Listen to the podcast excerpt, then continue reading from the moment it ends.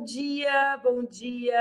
Sexta-feira, nove de junho, o primeiro Expresso com a Manu de sexta-feira. E às sextas-feiras, o nosso programa, esse que eu tenho certeza que vocês estão compartilhando, estão mandando para as amigas e para os amigos, estão dizendo que dá para assistir depois, a galera que está dormindo, que está fazendo feriadão. Mas nas sextas-feiras, o nosso programa é completamente diferente. Na sexta-feira é o dia que a gente vai fazer uma entrevista. Todo o programa vai ser dedicado para uma única conversa. Hoje, sexta-feira, nove de junho, é o Dia Nacional da Imunização.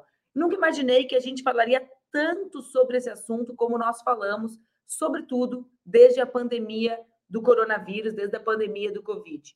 Os dados, gente, são alarmantes e eu vou dar alguns dados para que vocês percebam exatamente do que nós estamos falando e as razões pelas quais eu vou receber um queridíssimo amigo para bater um papo comigo hoje sobre o tema. Vamos lá.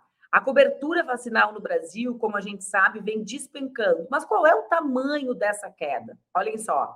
Em dois mil e vinte e um, menos de cinquenta e nove por cento das pessoas aptas estavam imunizadas. Em dois mil e vinte, o índice era de sessenta e sete por cento. Em dezenove, de setenta e três por cento. A O M S, a Organização Mundial de Saúde, recomenda que seja de noventa e cinco por cento. O último ano que o Brasil atingiu esse índice foi, adivinhe, dois mil e quinze. Vejam como os processos políticos, de fato, incidem nos temas afeitos à imunização. Até novembro de dois mil e vinte e dois, mais de sessenta e nove milhões de brasileiras e brasileiros não haviam tomado a segunda dose do Covid. Quando a gente fala em vacinação infantil, obrigatória, segundo o Estatuto da Criança e do Adolescente, esses dados também são assustadores. Entre dois mil e dezenove e dois mil e vinte e um, um milhão e seiscentas mil crianças não receberam nenhuma dose da vacina D T P, que previne difteria, tétano e coqueluche. Nem a vacina contra a pólio. Gente, um milhão e seiscentas mil crianças. Em dois mil e vinte e um, a vacinação infantil no Brasil chegou ao pior nível em três décadas. As taxas de cobertura da vacina voltaram ao patamar de mil novecentos e oitenta e sete. O Brasil já chegou a ter noventa e cinco por cento de cobertura em relação a vacinas contra a poliomielite, por exemplo. E agora não chega a sessenta por cento. Das nove vacinas analisadas pelo DataSUS, a que sofreu a maior queda é a B C G, que apresentou queda de trinta e oito vírgula oito por cento entre dois mil e quinze e dois mil e vinte e um. Em segundo lugar, fica o imunizante contra hepatite A, com queda de trinta e dois vírgula um por cento. E a poliomielite em terceiro, com queda de trinta por cento. A confiança nas vacinas antes da pandemia era, dos brasileiros e brasileiras entrevistados, noventa e nove vírgula um por cento confiavam nas vacinas infantis. Após a pandemia, né, após esse processo que nós vivemos de enfrentamento negacionista à vacinação, a taxa de confiança caiu para menos de oitenta e nove por cento. Para conversar comigo sobre esses assuntos e muito mais, eu quero que vocês recebam e curtam muito, porque ele é meu amigo querido, é um gaúcho como eu, né? Mas muito especial, que deu uma contribuição muito grande para o nosso país durante toda a sua vida, mas especificamente no último período. Ele foi reitor da Universidade Federal de Pelotas, eu acho que é o reitor mais jovem da história da República Brasileira, né? Tenho isso, nunca fiquei lá buscando os dados, mas tenho cá para mim. E é epidemiologista, essa palavra grande, difícil de falar. Recebam comigo Pedro Hallal. E eu já disse que eu preciso aqui de uma maquininha de efeitos sonoros para fazer aqueles... Tadã! Bem-vindo, Pedrinho. Bom dia, Manu. Bom dia a todos que acompanham. Uh, e já começando assim com essas estatísticas que tu trouxe, Manu, eu acho que a Camila aqui no chat já matou a charada. Assim. Uh, o que, que aconteceu, né? Uh, o Brasil tem uma cultura de imunizações, tá aí ó, o, o que a Camila ditou, o Brasil sempre teve uma cultura de vacinação.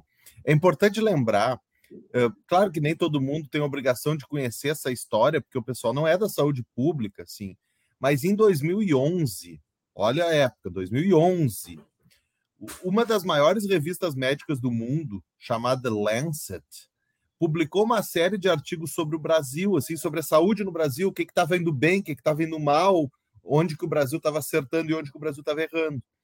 E o Brasil foi elogiado em algumas áreas, por exemplo, uh, tratamento e, e controle de H I V. O Brasil foi elogiado em relação à diminuição da mortalidade infantil.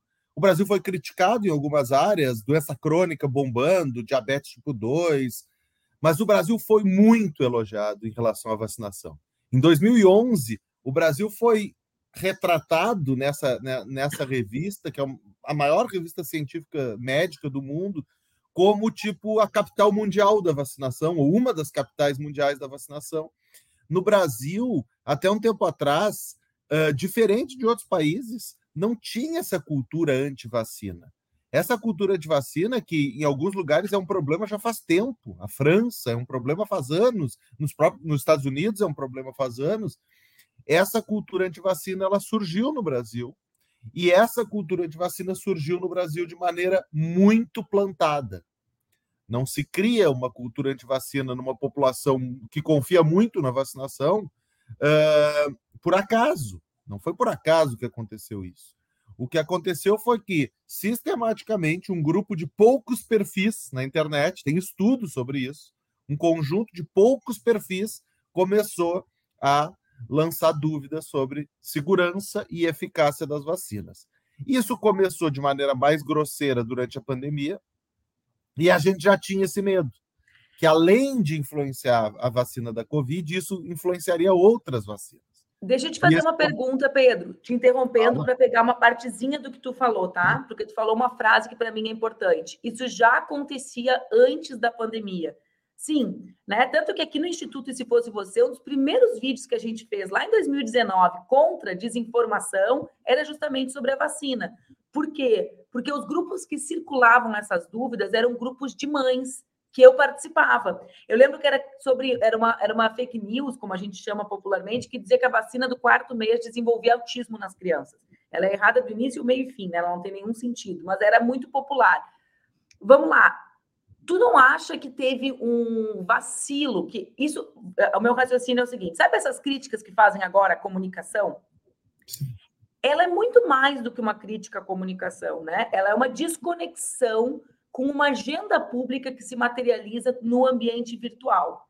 Será que aqui já não teve uma desatenção, né, sobre um problema que crescia porque, digamos assim, a academia, os cientistas achavam que, poxa, é óbvio que tem que vacinar, é óbvio que não dá autismo, é óbvio que o Brasil é o país campeão da imunização e, e não teve uma certa negligência com um problema que já se apresentava? Sem dúvida nenhuma. Na verdade, né, Manu, a gente tem uh, uh, uma expressão nos Estados Unidos que se usa muito, que é take it for granted, que é tipo assim, ah, eu assumi que ia dar certo. E sem dúvida, nessa guerra de comunicação, a gente deixou passar muita coisa. E aí, quando eu falo a gente, é porque eu estou me incluindo, porque eu estou me incluindo no grupo dos epidemiologistas que não imaginava que a população brasileira fosse questionar uh, se a Terra é plana, ou se a Terra... A gente, algumas coisas a gente assumiu que não pegariam, e a das vacinas pegou muito forte. E, aliás, nós tínhamos uma pista, foi bom que tu trouxe isso, porque antes da Covid surgiu a vacina do H P V. E a vacina do H P V é uma das vacinas que mais foi alvo de fake news. Só para lembrar, o que é a vacina do H P V? É aquela vacina para prevenir câncer do colo do útero, uh, que foi, aliás, tem envolvimento de, de uma sul-americana que talvez devesse ter ganho o prêmio Nobel por ter inventado aquela vacina, e aquela é uma vacina que sempre teve muita resistência. Por quê? Porque é uma vacina que o melhor período para fazer a vacinação é antes do início da vida sexual. E é sobre então, a vida sexual. E, e aí, o que, que acontecia? Alguns grupos conservadores não queriam, especialmente que as meninas fizessem a vacina do H P V, porque estaria, entre aspas, estimulando que elas começassem a pensar na vida sexual. E ali já começou um processo grande de desinformação. A vacina do H P V tem uma cobertura baixíssima ainda no Brasil. Então, realmente, eu acho que a gente não soube ler as pistas de que esse movimento estava crescendo no Brasil. E claro que aí, durante a pandemia, bombou. E olha só, tu falou uma outra coisa, eu vou gravar essa tua, a tua fala inicial, eu vou desmembrar ela depois em vários vídeos, porque tu falou muitas coisas que para mim são as mais importantes de todas, né? Tu fala assim, existiam alguns grupos, perfis, poucos, no ambiente virtual, existem pesquisas sobre isso. Tem um livro, Pedro, que eu tenho falado excessivamente nele, o pessoal vai encher o saco de mim, que é um livro que chama Máquina do Caos sobre o Algoritmo, né?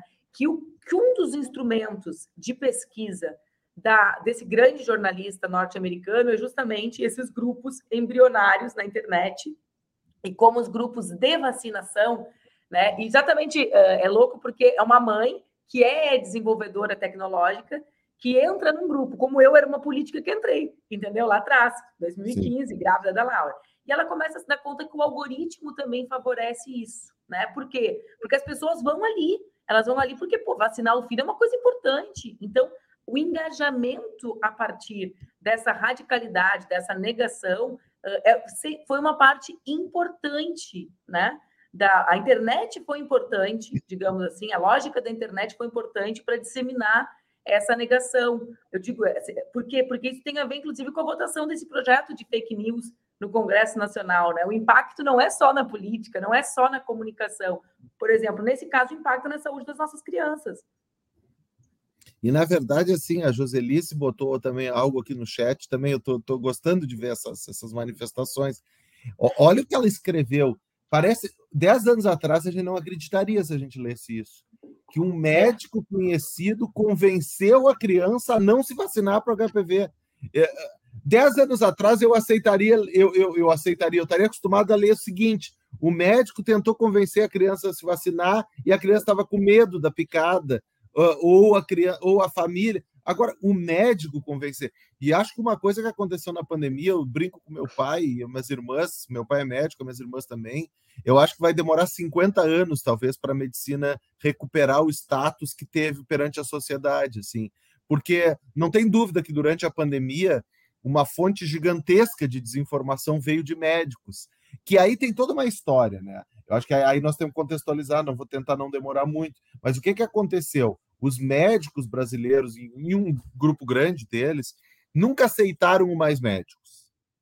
Lá, e aí tinha a coisa dos médicos de Cuba, etc e tal. E eles se tornaram um grupo muito antipetistas. Então, os médicos brasileiros se tornaram antipetistas. O que é normal, faz parte de uma discussão técnica séria, se foi boa ideia ou não trazer os médicos de outros países, o Mais Médicos era um bom programa ou não. E aí, até aí, tudo aceita. Mas essa cegueira causada por aquele momento e pelo antipetismo, e aí tu entra nas bolhas, e as bolhas começam a te jogar um monte de informação falsa, e tu não consegue mais diferenciar o que é falso, o que é falso e o que é verdade, e eu tenho parentes que são assim, eles se deram, uh, assim, eles, eles se deixaram contaminar por coisas que tu não acreditaria que um médico se contaminaria, e aí tu tem médico que ficou a pandemia inteira prescrevendo remédio que não funcionava, tem médico que começou a desestimular a vacinação, e essa credibilidade que os médicos tinham antes, é, é, ela se perdeu. A verdade é essa. Eu tenho muita gente que me diz, olha, é, antes as pessoas diziam assim, eu vou no médico. Não estava muito preocupado quem era o médico. Hoje as pessoas têm esse, não, eu vou no médico desde que eu olhe, se não é um cara que foi contra a vacina, um cara que era a favor da cloroquina. Então, assim, me parece que os médicos... Uh, também se envolveram nesse processo de uma maneira muito, muito ruim, e o próprio Conselho Federal de Medicina, que talvez tenha sido a instituição mais vergonhosa, junto com o Ministério da Saúde, durante toda a pandemia. Isso tem a ver com outras coisas que tu fez na tua vida também, né, Pedro? Porque tem a ver com a democratização da formação da área de saúde, que foi uma preocupação tua na reitoria, uh, quando, desde, desde sempre, né, na reitoria da Universidade Federal de Pelotas, e me lembrei dos do projeto que garantiu, né, a, a formação de médicos veterinários para uh, para trabalhadores vinculados ao campo, né, digamos assim, né? A, e tem novidades a... sobre isso. É, exatamente, me lembrei disso. Eu posso falar de novidade? Ou tu fala de claro. Novidade? Ou a gente não fala das novidades? Não, vamos falar sim. Eu e a Manu estamos falando aqui o seguinte, alguns anos atrás, mais de quinze anos atrás, provavelmente, uh, a Universidade Federal de Pelotas foi uma das primeiras do Brasil a ofertar tur- turmas de medicina veterinária para famílias de assentados. E qual era a ideia disso, né? Era formar veterinários para trabalhar no campo, nos lugares onde os veterinários, em geral, não estavam querendo trabalhar. E isso foi um sucesso na U F P E L. No começo tinha muita resistência. Hoje nós já formamos quatro turmas, então trezentos alunos, e esses veterinários sempre foi um sucesso. Pacificou o assunto, inclusive, lá no começo tinha muita disputa ideológica. Hoje, inclusive com notas maravilhosas, né? Dos melhores alunos, alguns dos melhores alunos da U F P E L. E aí o que, que aconteceu? Quando eu era reitor, eu dei a ideia de que a gente usasse essa mesma estratégia para a medicina humana. Por quê? Porque a medicina humana é uma área que a gente tem uma grande dificuldade. A gente forma os médicos, mas a tendência geral, e aí são anos de discussão por quê, é que os médicos querem ser oftalmo, anestesista e trabalhar no consultório, eles não querem trabalhar no SUS. E aí a nossa ideia era, era isso. Vamos formar um grupo de médicos, usando a mesma metodologia lá do INCRA, do PRONERA, que tem compromisso de voltarem para o campo, de voltarem para a zona rural, de voltarem para cidades pequenas.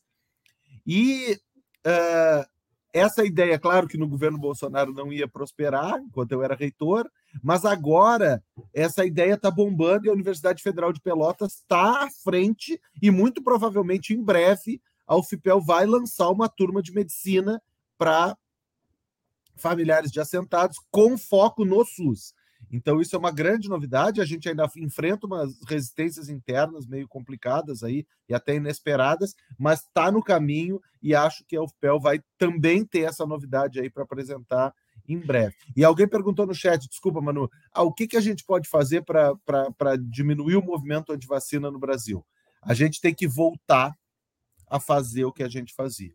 A gente tem que voltar a valorizar o Zé Gotinha. A gente não tem que ter vergonha, como a Manu disse no começo, de repetir informações que a gente já assumia que todo mundo sabia. Não, a gente tem que repetir, mostrar que algumas fontes de notícias falsas são falsas mesmo, porque tem gente que acredita nelas, então elas são relevantes. Então a gente, a única coisa, Simone, que é o problema é o seguinte: a gente sabe que o que a gente perdeu em três anos, se a gente trabalhar muito bem, a gente recupera em dez. Isso é, o, é, o, é a tragédia da saúde pública e da comunicação. É muito mais fácil desconstruir, como em outras áreas da vida, do que construir. Então, a gente vai demorar talvez uns dez anos para voltar aos níveis de vacinação que a gente tinha antes dessa loucura do negacionismo científico no Brasil. Pedrinho, deixa eu te fazer uma pergunta que tem a ver com a universidade e tem a ver com negacionismo e tem a ver com vacinação, com as três coisas juntas. Há muitos anos atrás, no meio da pandemia, assim, eu estava... O Duca, o Duca, meu marido, mandou, mandou sugeriu que eu visse aquele... Mandou eu ver, é bom, né? Senta aqui e vê. Sugeriu que eu visse aquele documentário da Terra Plana, né? E daí eu fui ver, assim, comecei a rir, sabe, do documentário. E aí ele me olhou e falou assim, cara, tu não entendeu nada, né? É por causa desse riso que tu tá dando, assim, que vocês da universidade, que não é o mundo do Duca, né? Uh, que vocês dão, que isso existe. Daí eu tomei, né? Como se o pessoal estivesse tomando aquele tal, aqueles telefones, sabe? Uma vida, pá! E, me, e, e fui ver com esse olhar que ele, de maneira muito aguda, fez com que eu tivesse. E isso transformou completamente a minha compreensão sobre o processo de desinformação, porque eu também me responsabilizei e nos responsabilizei. Em que sentido, Pedrinho?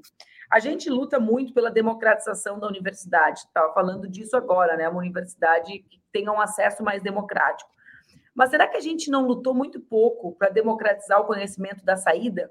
Ou seja, uh, coloca para dentro, demo... vamos lá, vamos pintar a universidade de todas as cores, né? Mas será que a ciência que sai, ela é de todas as cores? E eu, e eu acho que não, né? Eu acho que isso tem a ver com essa formação que tu diz, mas também com certa... Com a, com a, com a lógica da produção científica que transforma a linguagem num instrumento de poder. Então, a gente acessa o conhecimento, mas a gente fala dele de um jeito que as pessoas não entendem. Né? Eu estou falando isso porque tu disse aqui agora, né? A gente precisa reconhecer que determinadas fake news são relevantes porque elas influenciam as pessoas. Né? A gente não reconhecia elas como relevantes. E aí a gente não tornava aquela dúvida, a ignorância de ignorar mesmo da pessoa, um sentimento legítimo, né? Era essa, a cambada de ignorante. Não sabe isso? Dane-se, né? Por quê? Porque isso para mim tem a ver com as estratégias erradas, inclusive de comunicação sobre a vacina. Não adianta dizer, fazer uma campanha bonitinha para mim, dizendo, vamos lá, eu me vacino. Porque isso não responde à dúvida da pessoa que não se vacina. Eu acho que tem que ser direto. Ó, essa vacina não promove isso. isso. Pode ir, é seguro, é mais atrás os passos, né? Não é? Ou eu estou errada? É. Não, está totalmente certa, Manu. Na verdade, até começando um pouco antes, né? Na verdade, quando eu comecei a... Durante a pandemia, vocês devem imaginar, porque muitas vezes assim as pessoas olham o Pedro Hallal, ah, ele estava toda semana no Jornal Nacional, na Globo News, no, na Record, no Fantástico, etcétera. As pessoas devem imaginar que tem alguém aqui, né? Eu, eu, eu sou uma pessoa normal, que joga futebol, que estou uh, fazendo minhas coisas da vida e tudo. E jogar aquele... futebol não testemunho que seja verdadeiro. Não, jogo mal, mas jogo, tá? O que, que aconteceu? Uh, eu, eu comecei, eu passei por um experimento, entende? Eu virei um comunicador científico que eu nunca fui, entende? E uma coisa que acontece muito é, às vezes, eu fico olhando as minhas entrevistas. E, e é incrível isso que tu falasse. Assim, nos primeiros meses, a linguagem que eu falava era uma linguagem que não comunicava com algumas pessoas, ou com a maioria das pessoas. Eu me lembro que eu ficava meia hora gravando para o Jornal Nacional para sair vinte segundos. Por quê? Porque a minha fala era tão ruim, tão científica, que eles precisavam ficar meia hora comigo gravando para tirar vinte segundos que prestavam. E no final da pandemia, eu me lembro de que eu fiquei orgulhoso uma vez, o pessoal do Jornal Nacional também me ligou, ah, nós temos que gravar uma coisa contigo. E aí o repórter veio, e gravou, e eu falei um troço em um minuto e meio, e ele disse, pronto, acabou, eu não vou nem editar a tua fala. E realmente ele botou integral o que eu falei, porque a gente vai aprendendo. A gente na academia, na, na universidade, a gente aprende a falar com nós mesmos. E a verdade é que a, a ciência ela tem que falar é com quem nos sustenta, que é a população, quem faz a gente, a razão da gente existir é a vida das pessoas. E eu acho que claro que para mim isso serviu como um experimento, com uma pessoa apenas, mas na prática nós temos que fazer isso em todos os currículos da, das faculdades. A gente tem que botar a comunicação como um tema transversal central em toda a formação da universidade, para que a gente saia da universidade e a gente consiga explicar para as pessoas, não nem só explicar, é dialogar, porque não é explicar, a gente não sabe o que vai vir das pessoas, a gente tem que saber conversar com as pessoas numa linguagem Uh, mais simples. E aí eu, eu, eu, eu gosto sempre de dar o exemplo, assim, na pandemia tinha um amigo meu que sempre ficava me mandando, assim, no WhatsApp. Cada vez que eu criava uma analogia, assim, uma coisa, ele dizia, agora eu entendi. Então eu me lembro que na pandemia eu, eu falei que, os, que quando deu aquele problema nas cidades, eu disse que os prefeitos estavam se comportando como xerifes das cidades. Depois eu botei que a, for... que a... Que a pandemia estava acelerando no Brasil como se fosse um carro de Fórmula um. Quando tu diz essas coisas é porque tu está tentando chegar nas pessoas, e a gente não sabia fazer isso antes. Então, concordo plenamente, a gente errou muito. E hoje em dia, tratar a vacinação com essa estratégia antiga, ah, eu vou botar uma pessoa famosa sendo vacinada, não vai resolver problema nenhum. Porque, na verdade, o problema é que as informações falsas, elas chegaram na cabeça das pessoas, e, a, e se a gente não enfrentar de verdade esse problema, a gente não vai resolver o problema da vacinação, e os pais vão continuar com medo de vacinar os filhos, porque no caso da Covid, pegou. E é muito engraçado, porque tem muita família, inclusive de amigo meu, que os adultos se vacinaram e não vacinou as crianças. E aí eu fico pensando, pô, tem alguma coisa aí nesse meio tempo, né? Porque se a pessoa que é negacionista, entre aspas, se vacinou, por que, que ela não quer vacinar o filho? É porque a, a fake news pegou mais em relação às crianças. Então, nós temos que saber como lidar com isso. É, eu fico pensando, né? A gente viveu vários momentos disso. E eu lembro quando, imagina, a Laura bebezinha, né? A pessoa está ali no puerpério e começa a rolar um monte de coisa de que as vacinas iam deixar ela doente, e depois, claro, tinha as outras que eram absurdas com relação ao autismo, né? Mas outras, outras doenças. E eu lembro, Pedro, que eu comecei a ler desesperadamente artigo, mas imagina eu, né, da jornalismo, das ciências sociais, lendo, lendo os artigos sobre vacinação. Tudo bem, a tua área, a epidemiologia, é uma área de humanas dentro da medicina, né? É, o que tu produz é isso, né? Mas não é, os, os artigos em geral não são assim. E eu não. Desesperada, tentando entender, uma, bom, uma pessoa que estuda, né? E eu não conseguia entender, né? Na, absolutamente nada daqueles artigos. Até que chegou o dia, eu falei, tá, gente, deixa, eu não entendo nada disso, eu vou, eu vou como é a crença uh, cega na ciência. Mas eu tive que aderir a uma crença abstrata, porque não foi me dado nenhum argumento racional, né? Uh, exceto que eu sei que a vacinação é um pacto coletivo, mas assim, eu não achei em nenhum lugar a resposta para minha, para minha dúvida de mãe puérpera ali com o bebezinho no colo. Essa vacina é segura, uh, de, não, eu, os casos de reação são tantos por cento, uh, ínfimos, perto ao montante, nada, nenhuma informação compilada que servisse para mim. E esse tema da vacinação, tem aqui alguém que perguntou, eu perdi o nome da pessoa, me desculpe, se tem classe social da vacina, se tem estudo sobre classe, Pedro. E eu quero que tu fale sobre isso, porque eu, nesse tempo, lá atrás, Rosilei, antes da questão da massificação com o coronavírus, né, da, do negacionismo, do negacionismo governamental contra a vacina, eu me lembro que isso circulava muito em setores médios, né, na classe média, né, na classe média, ah, como é que eu vou fazer? Eu não quero fazer tal vacina no meu filho, porque a classe média, inclusive, pode fugir do pacto coletivo, porque tem hospital para ir, é isso, né? E, na, na verdade, né, Manoel, a gente tem que fazer a meia-culpa completa, né? O movimento antivacina, em alguns lugares do mundo, surgiu de setores progressistas, infelizmente. É uma culpa com a qual a gente tem que conviver, né? Por quê? Porque o pessoal fazia todo aquele discurso contra as grandes farmacêuticas Isso e aí, aí botava uma baboseira junto... Que, porque, vamos falar a verdade, o discurso contra as grandes farmacêuticas é um discurso bem legítimo até.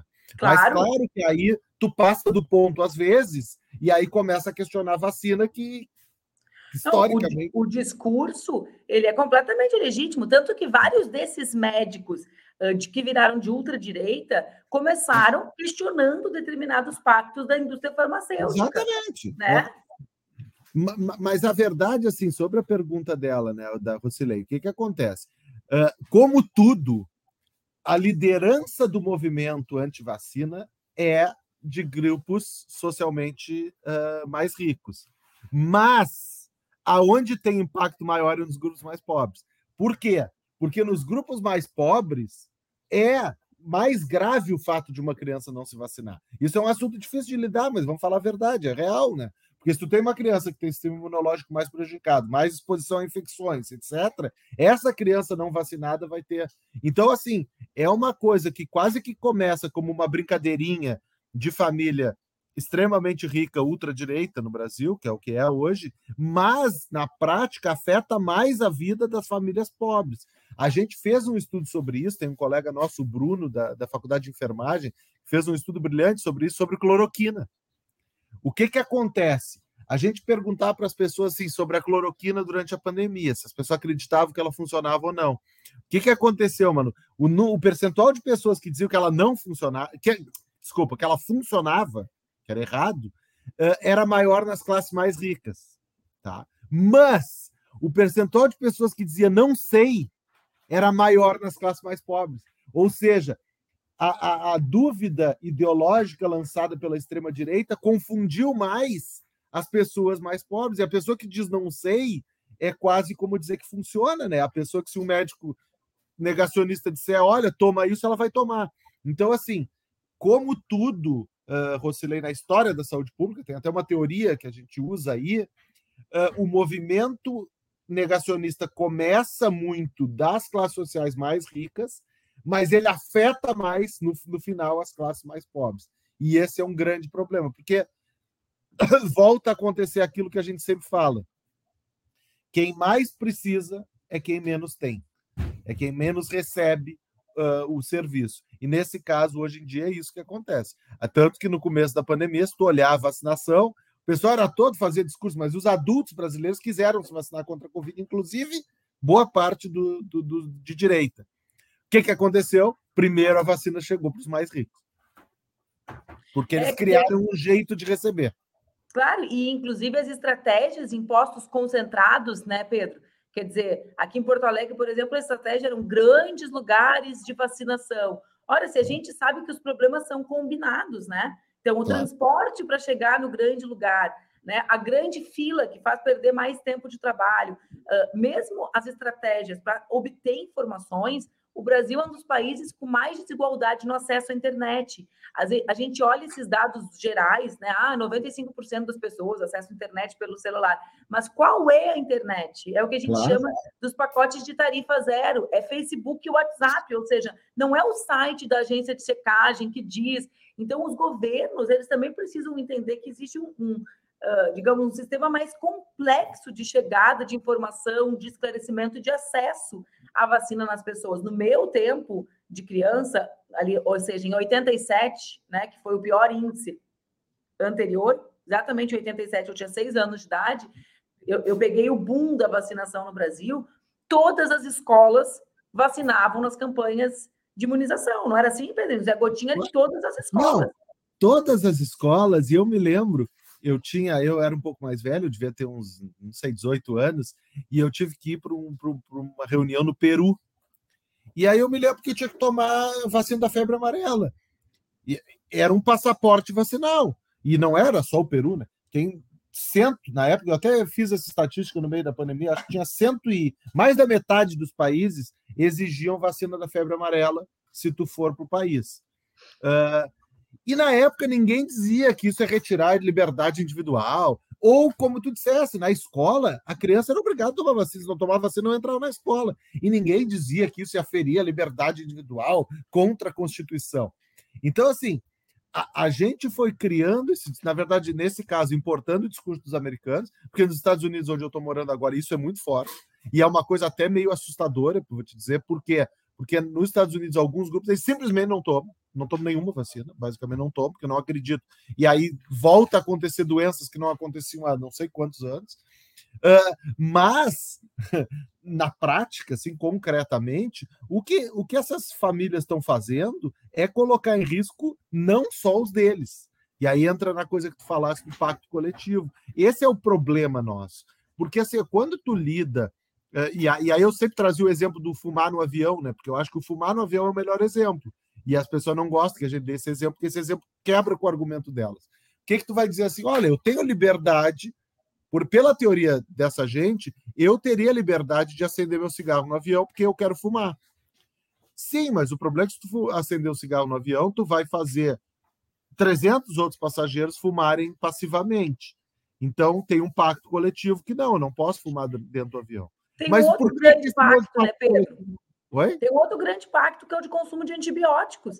Foi depois algo de debate jurídico nos Estados Unidos, muito intenso, né? Sobre é liberdade individual e pacto coletivo, porque eles preconizavam alguns grupos que tinha que poder comprar o um antibiótico sem receita na farmácia.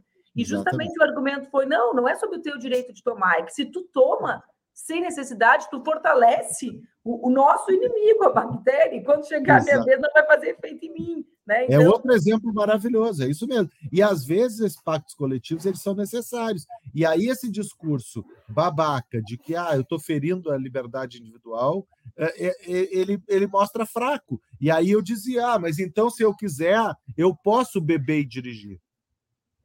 É um direito meu, estou correndo risco. Não, mas não estou correndo risco, estou correndo risco de matar teu filho. Aí ninguém quer. Então, assim, eu acho que a gente tem que saber, né, nessa disputa de comunicação, que a gente, voltando lá no começo, né, Manu? A disputa de comunicação, nós temos que saber trazer esses exemplos, que são os exemplos que realmente impactam, e não fazer o discurso de quase que só desqualificar o interlocutor do outro lado e dizer, não, esse é negacionista. Gente, dizer que o que rola nos grupos de WhatsApp deles é coisa de negacionista tem impacto zero, absolutamente zero. É, é verdade, mas, é, mas impacto é zero, porque circula muito, circula muito bem, e eu acho que, aliás, a gente, inclusive, até hoje, ainda subestima o WhatsApp. O WhatsApp ah, é disparadamente a maior fonte de informação, especialmente informação falsa, que rola no Brasil. É quase tudo que a minha mãe me mostra e me diz assim, Pedrinho, isso aqui é verdade, quase tudo ela recebeu no WhatsApp, quase tudo. Então, assim, a gente teria que e sempre entender melhor. E sempre com legitimidade, né, Pedro? Assim. Sempre com legitimidade, porque quem te manda, afinal de contas, é a tua mãe, né? É isso. Óbvio é. que a tua mãe tem mais legitimidade que o William Bonner, né? Então, Exatamente. óbvio, pela proximidade que ela tem. A gente está acabando, Pedro, a gente tem que ir para o teu congresso. Eu quero só dizer, eu acho que tem uma coisa aqui que foi dita que eu não, eu não me lembro de ter ouvido nunca, e que eu acho que pode ser uma grande contribuição para a gente dar para os diretores de curso, nossos amigos, para os nossos amigos, eu digo no sentido de comprometidos com a ciência, né? Uh, nossos parceiros, né? Para os reitores, que é a possibilidade da gente pensar, Pedro, um espaço dentro da formação acadêmica e científica mais plural de construção de uma comunicação popular, como alguém disse aqui, né? Uh, a gente chamaria isso antigamente de intelectuais públicos, né? Das pessoas... Exatamente. Mas, uh, que tu, acho que o teu exemplo é um exemplo, assim, eu, eu sempre tinha pensado no problema e nunca tinha pensado na solução, né? Sempre tinha tratado um pouco como uma coisa individual, um compromisso, e eu acho que aqui tu traz uma coisa muito, muito legal da gente pensar, que é como transformar o conhecimento científico num conhecimento popular, e como as pessoas não têm essa aptidão inata, né? Então, acho que essa é uma grande, é uma grande sacada para a gente pensar na formação de cientistas que sejam populares, mas que tenham também esse compromisso, né? Não vai cair do céu, é isso que eu quero dizer. O cara faz medicina, ele não faz jornalismo, né? A aptidão dele não era a mesma minha, Sim. né? Então, a gente precisa também ensinar a pensar sobre isso, sobretudo nos tempos das redes sociais. Achei muito legal isso. A gente, algumas estratégias que a gente está usando, até para te saber, assim, ó, tem, tem, tem estratégias uh, sendo usadas, assim. Uma delas é nos trabalhos de pós-graduação, de mestrado e doutorado, exigir que os alunos, além da dissertação, da tese, eles produzam um, um, um release que fala para a imprensa de, no máximo, duas páginas, que é quase que dizer assim, ó, se tu tivesse que ter uma notícia da Zero Hora ou do, do Correio do Povo sobre o teu trabalho de doutorado, como é que ia ser? O aluno obriga- obrig- ser obrigado a fazer. Se tu tivesse que resumir em três tweets a tua tese, como é que tu resumiria? Se tu tivesse que fazer um podcast, e aí pedir para eles fazerem podcast das teses. Então, assim, todas essas estratégias... Poxa, estratégias... Pedro, eu estou quase Oi? pedindo para o meu orientador aceitar uma tese, a minha tese em tweets. Ô, gente, não dá, tem a possibilidade de três artigos, a possibilidade de tese e a possibilidade de cento e cinquenta tweets. E, na verdade, é isso, assim, é, é como que a gente consegue... E o que eu digo para os meus alunos é mais simples ainda. Como é que tu explica para tua avó a tua tese de doutorado? É isso que eu peço para eles fazerem. A tua avó não vai ficar dez minutos te ouvindo. Tu vai estar num, num almoço de família, tu tem dois minutos para convencer, para explicar para tua avó o que, que tu fez no doutorado. Maravilhoso. É isso aí. É, mas a gente tinha que pensar nisso que tu diz, em como transformar isso em algo que a universidade acolha como um compromisso seu, né? E não como, Sim. mais uma vez, o que o Pedro conseguiu propor para os seus alunos, ou que o fulano, mas algo que seja um compromisso para enfrentar o negacionismo, né? Entra com essa ideia na Andifes, Manu. Tu tem força achei achei a, tu, a tua ideia, achei ela assim uh, genial, Pedro. E acho que tem que ser uma preocupação nossa. Exatamente no horário que eu tinha que te liberar, oito e oito, era oito e dez. Eu quero te agradecer muitíssimo, Pedro, uh, pelo programa, mas mais que isso, né? Pelo tu, pela tua contribuição lá desde o tempo da U F P E L, na democratização da eleição da reitoria, com os estudantes participando, depois com o EpiCovid, enfrentando essa turba de gente que efetivamente defende o extermínio, né, de uma parte do povo mesmo, negando a vacina. Então, obrigada mesmo por tudo e também por hoje, por, por ser a primeira entrevista minha aqui no programa. Fiquei bem feliz. Eu que agradeço, prazer participar, Manu, tamo junto. E tomara que o pessoal aí siga compartilhando essas informações para que chegue cada vez mais gente, inclusive dessas pessoas que estão com dúvidas, que foram plantadas, mas que são dúvidas reais nesse momento. Muito obrigado pelo meu Expresso. Beijão. Tchau, Beijo. Tchau. Obrigada, Pedrinho. Eu, o Expresso vai ficar por aqui. Deixa eu só terminar o nosso programa com vocês, né? Eu vi que o Antônio fala, isso já é feito quando a gente convence as revistas da relevância do nosso trabalho. Uh, Antonia, convencer as revistas da relevância do nosso trabalho para publicação é uma etapa da produção acadêmica, né? Mas o nosso esforço para falar com as pessoas comuns, com as pessoas que são de fora do ambiente da academia, para falar com as pessoas que são de outras áreas do conhecimento, né? Que têm outros saberes populares ou acadêmicos, é um outro tipo de esforço. A gente, né, que é da área da comunicação, passa a vida inteira aprendendo a traduzir os diversos saberes, né? Um bom jornalista é aquele que conversa com um especialista em obras, com um especialista em China, com um especialista em economia, né? E consegue fazer com que todas as pessoas compreendam aquele conteúdo. Às vezes, de uma maneira que o especialista em China, por exemplo, não conseguiria fazer. E isso na academia, não existe um espaço para isso na, na formação acadêmica uh, como um espaço de relevância. E num mundo em que a ciência se populariza, e tem vários trabalhos científicos, vários institutos que trabalham na formação de cientistas e de intelectuais públicos. Não é sobre isso que eu estou falando. Tem um trabalho muito massa que já acontece na internet, né, que, de vários institutos com financiamento e tal, para que esses trabalhos virem trabalhos relevantes publicamente. Não é sobre isso. É sobre conseguir passar as noções, como o Pedro disse, né? Quais são os tweets?